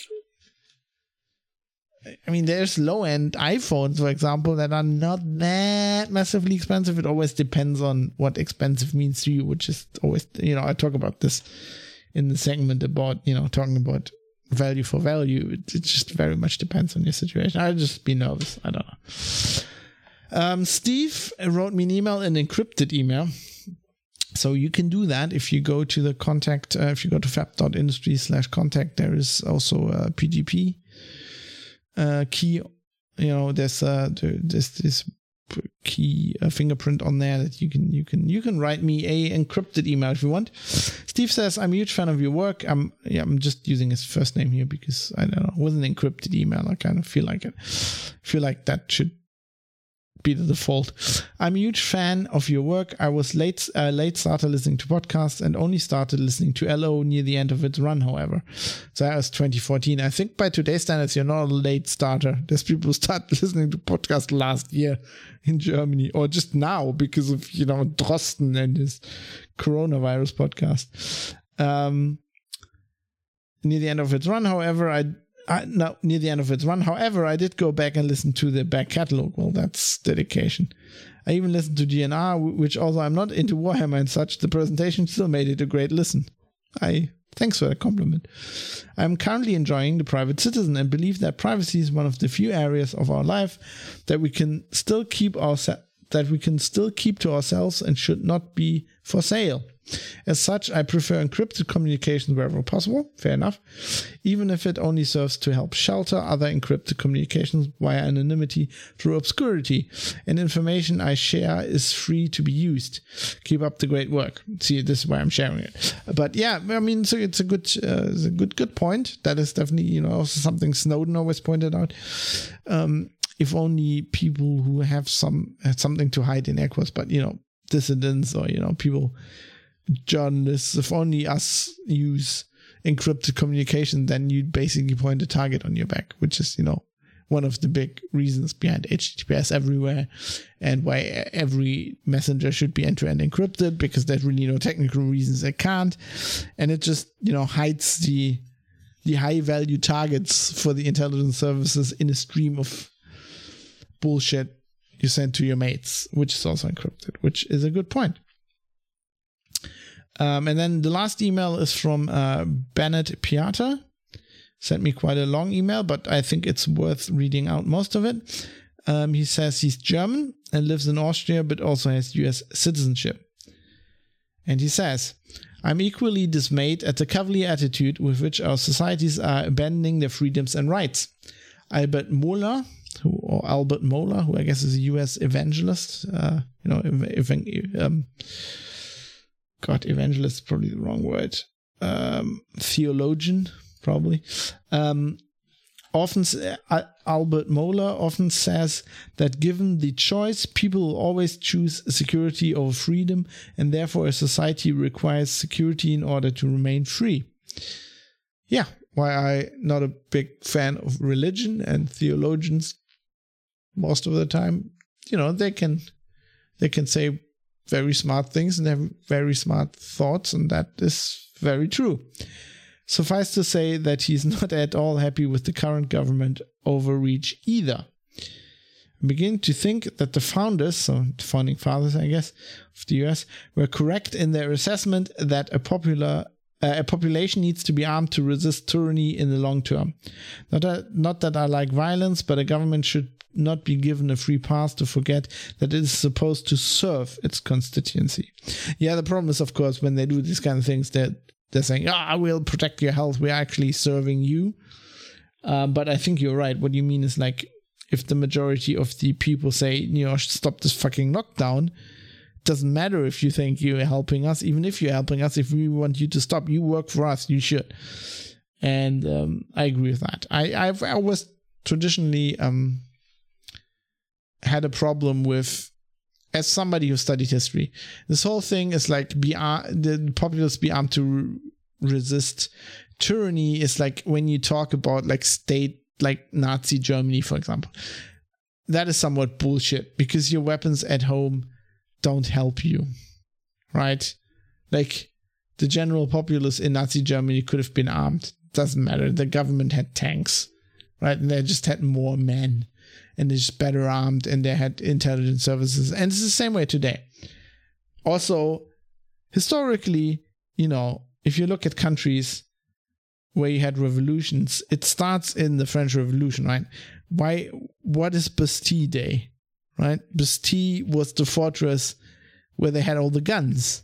So when they started with the revolution, the first thing you do is you overrun the armory and you steal all the guns. And that's been a constant in every revolution. Like the populace doesn't have to be armed to have a popular revolution, right? The guns are in the police station and you can overrun the police station because there's 40 people in there. If you're like at max, if you're like 400 or 4,000, they don't have a chance.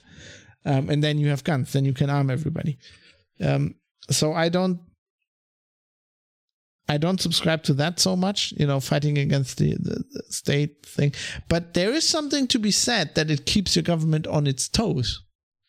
And you know, I've I've talked about this when they were protesting, like in some states in the U.S., and they just turn up at the courthouse with a gun strapped to their back. There is an argument that the police and everybody treats you differently there at a demonstration than they treat German protesters, which are, you know, just routinely.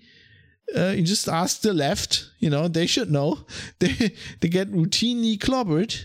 You know, we had this years ago. We had this government, um, no, this protest against the government building this underground um, railway st- station in Stuttgart, and and uh, there was just lots of money wasted, and people were protesting, and there were like kids, high school kids, in like I don't know grade seven or something, protesting with their teachers, and they got shot with water guns.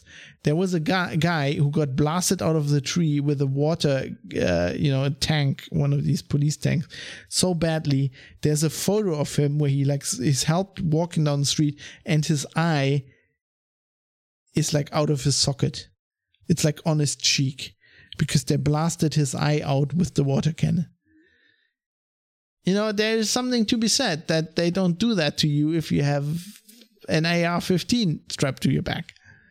There, you know, there is more respect there. I'm, I'm not saying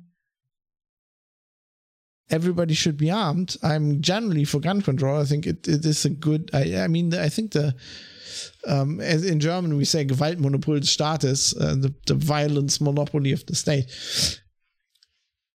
is is has a lot of benefits in society. But it, I also feel like in these situations, it you know the opposite has also has benefits. I don't think it's uh the, the older I get, maybe I get more wiser with the, all the gray hair. Um, the more I see this, this isn't black and white; it, it's gray.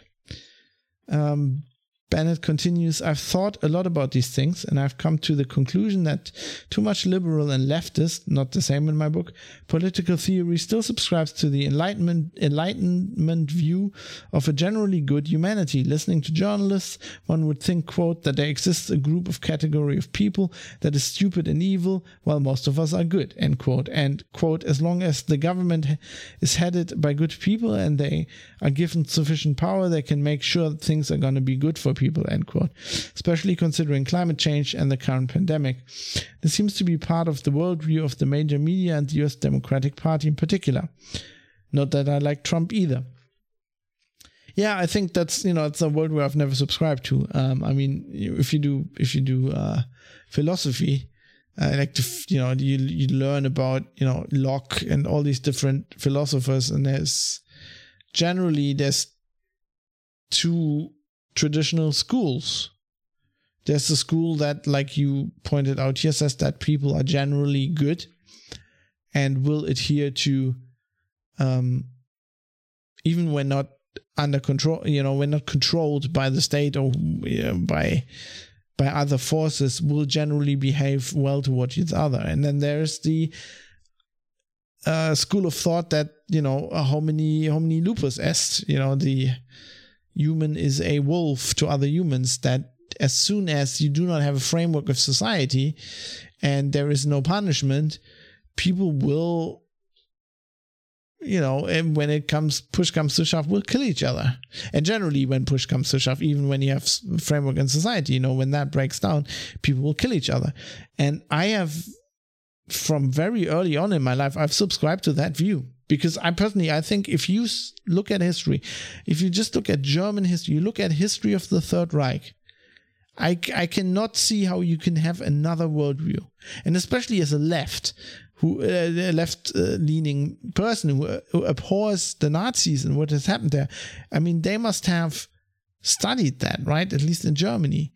And how can you not see that when push comes to shove, humans are horrible beings? Because that is what you learn from Nazi Germany. It's it's not like people were evil, right? It's not like um, that's that's the misconception. For example, lots of Americans have. It's like, oh yeah, the SS was evil. Like, no, they were humans, right? My grandfather was in the Waffen SS, and he joined that voluntarily because he was probably, you know, I've never really talked to him about this. He died when I was relatively young, um, but you know what I gather from my parents, um, he he believed. He believed the propaganda. He believed that stuff. And he wasn't a bad man. It was just like this happens. This happens. There can be situations in society where people um are brought into a situation and the, the the the nazi state was explicitly built on this where they put people in situations where they would turn into you know revert to wild you know behavior you would have when you when the state doesn't curtail this kind of thing. Like when the state says it's okay to kill a certain um certain uh part of the population people will kill them because it makes them feel powerful. And you can get them in a situation where you you know you you educate them in certain way you you feed them propaganda you know where they where they believe that that is even good for society. And yeah i think you you uh, bennett is kind of pointing at the same thing here because he says he goes on he goes on i don't see how a political system that does not account for the fact that anyone and everyone is capable of mistakes is supposed to be sustainable. As christians we call this the fallen nature of humanity and it's quite useful thinking it's a quite useful thinking to, to have well i don't agree with you on that i'm not a fan of religion i think that is just philosophy you have the same um you know it goes it goes literally farther back than Christianity. It goes, it goes back to um, to the ancient Greeks, right? This is this is basically Plato. Um, but yeah, um, but we don't have to agree on that, so that that's that's good. Um, we can still, I think we agree on the rest. Um, isn't this overreach precisely what they criticize about fascist centralization of power? Well, the exact same thing is happening with a different face. I completely agree with you. I think that is the problem. And I think the problem is if you're in history, right? It's easy 40 years later to look at the Third Reich and go, this was obviously horrible. How could the people have done this? And if you really ask you your question, you talk to people. I talked to my grandmother who's 98, who lived through that time. If you talk to these people, you realize that when you are close to it in the time, it's not that easy to, like, they didn't know. A lot of them didn't know, or they didn't want to ask, or you know, it's it's not that easy. It's it, and we are in the same situation. We are so close to this coronavirus thing that it could very well be possible that we're completely misjudging how bad this is. That our whole um, reaction to it is completely overblown and wrong. And in 20 years, that will be extremely clear, or could not be. Um, but the thing is, that's why, you know, when I'm talking about this on the show and I'm talking about these measures, um, the important thing is that we don't know. We are not in a, we don't have enough data right now. That's always, to all of history, that's always, doesn't matter how advanced your society is, how much science you apply. It doesn't matter. You don't, you just don't have the data. It doesn't, human beings can't judge that in the moment. And if you study history, you like, if you read anything, read any good biography of of anybody, right? George Washington, um, Adolf Hitler, Stalin, uh, I don't know, Churchill, anything. Just it comes up.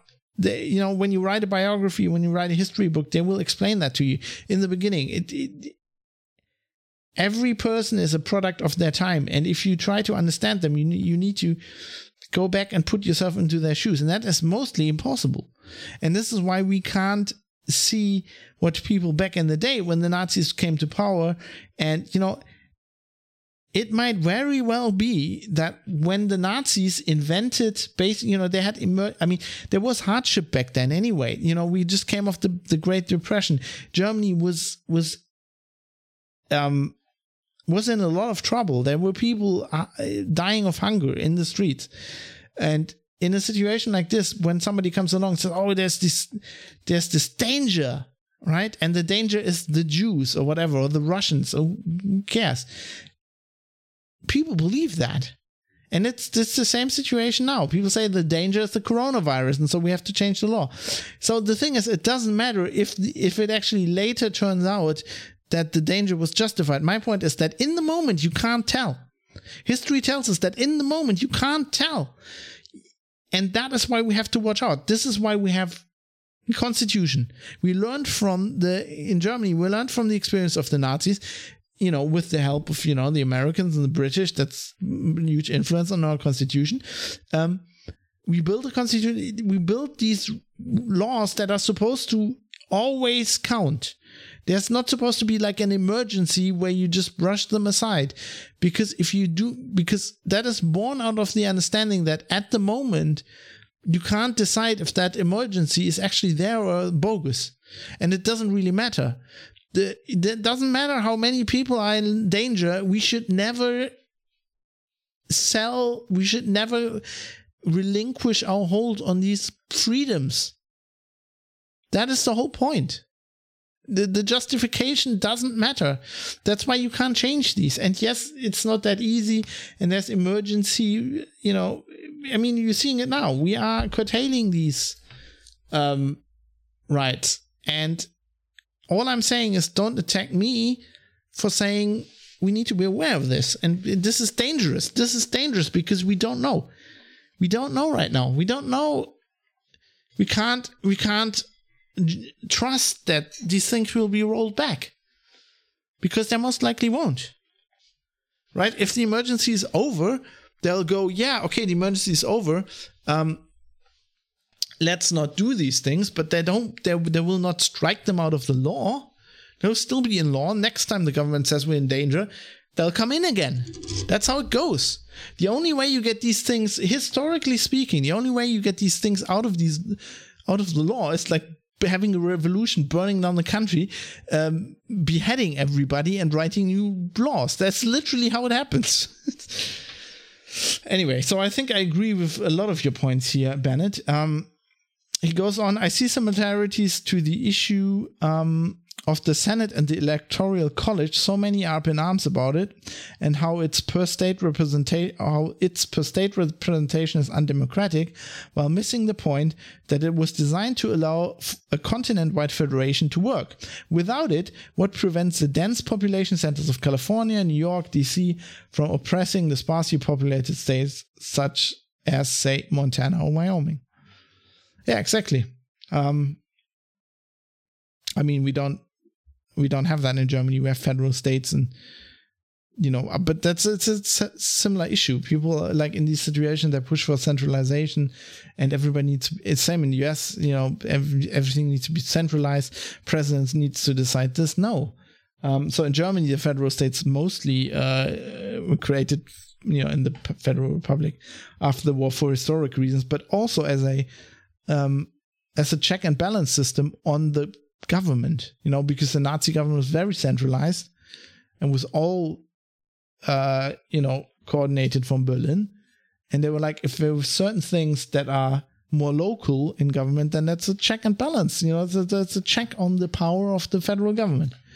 And you know, it's the same thing in the US. It's different, but also kind of similar, which isn't, you know, which which isn't a coincidence. Uh, and then Bennett closes with, "I hope you enjoy your scotch," because he um, supported the show and said, "Buy yourself a bottle of scotch," which I haven't done yet, but I will. Currently, I'm still on the red wine, and I'm enjoying that. Uh, I hope you enjoy your scotch or whatever you feel like. I hopefully finish my masters this month and should have more disposable income afterwards. You do not need to apologize, as I always said, and this is going right in the next segment, wrapping up the show now. Um, toss a coin to your podcaster. Doesn't matter how big or heavy it is. You know, you don't even have to. It's like really, you don't don't feel bad. I feel blessed that you even sent me some money for some scotch. That is amazing. It's great. Um, you know, and you know, some people are. I I remember, I remember being, you know, I was in university. I just, you don't have disposable income, or not so much, and later on you might have more disposable income and less time or you might you know might you might have children you might have three children then you have less disposable income. I mean it's, it's all good. It's all good. So all of that to say this podcast operates under the value for value model which was invented by the no agenda podcast at noagendashow.com and um, it basically means you're a producer. You help out with producing the show by sending information by sending emails by commenting on it but also um, by supporting it financially because that also needs to happen because this kind of needs to be at least a little bit worthwhile you know. Netlify i'm, I'm to soon have to start paying them to host the website. Um, well currently i'm paying webfaction so you know there's i just try to pay the bills here. And if you pitch in that's great. And you can do that by becoming a patron. On patreon there's a link in the show notes. But you can also um, just like Bennett did, for example, um, just send me one of PayPal. Don't say donation because it's not really a donation. Uh, a p- uh, producer fee subscript. I don't know. Just you know, send some money. You know, we don't need your. We know how did uh, George Bush say? We don't need your blankets. Just send cash. uh, producers at fab.industries uh, is also in the show notes. That's the PayPal email address. And whatever you do, I appreciate it and I thank you very much. Um, yeah, and with that, um, the only thing that's left for me to say is, uh, you know, I don't know what you, how, how you're doing in your, uh, in your respective containment zones, but you know, just, just try to take it positive, try to see it positively. You know, I think you're looking at this thing all wrong. Don't think isolation. Think paid vacation. Exactly. Be more like Lieutenant Creek. Think paid vacation. Uh, and with that, thanks to everybody who helped out. Uh, I would like to thank Raul Cabezalí, who wrote and recorded the uh, theme, th- uh, theme tune that I use. It's a song called Acoustic Roots. I'm also thankful to Bytemark at bytemark.co.uk, who provide the service um, and have done so for years and provide me with a service that I uh, host the audio files on, which is the actual if I had to pay that, I, this whole thing wouldn't happen. Um, you know, and when you download the the file and it comes down really quickly, that's it's Bytemark. They're great. Um, they have great cloud hosting. Can only recommend them. I've never had a problem in all these years, and I thank them very much for supporting the show. And then I I would like to thank all the people who um send in uh you know who are patrons uh, supporters of the uh, the patreon and also send in money via paypal and those people are niall donegan michael mullen jensen jonathan m. Heavy georges walther dave eric g. Potter test butterbeans kai sears mark hollins O's, shelby Kruver, fadi mansour Fla- Vlad, uh, Matt Jelliman, Joe Poser, Jackie Plage, 1i11G, IKN, Dave Amrish, Dirk Didi, David Potter, Vytautas Sadauskas, Ricky M, Drive Zero, Mika, Jonathan Edwards, Barry Williams, Silvio Vulcan, SJ, Daniel B, and Bennett Piata. Thanks to all of you. Appreciate it a lot. I hope this uh, these two hours, you know, were were worth listening to. Helped you, uh, gave you some important information. Please tell me how how you like the show.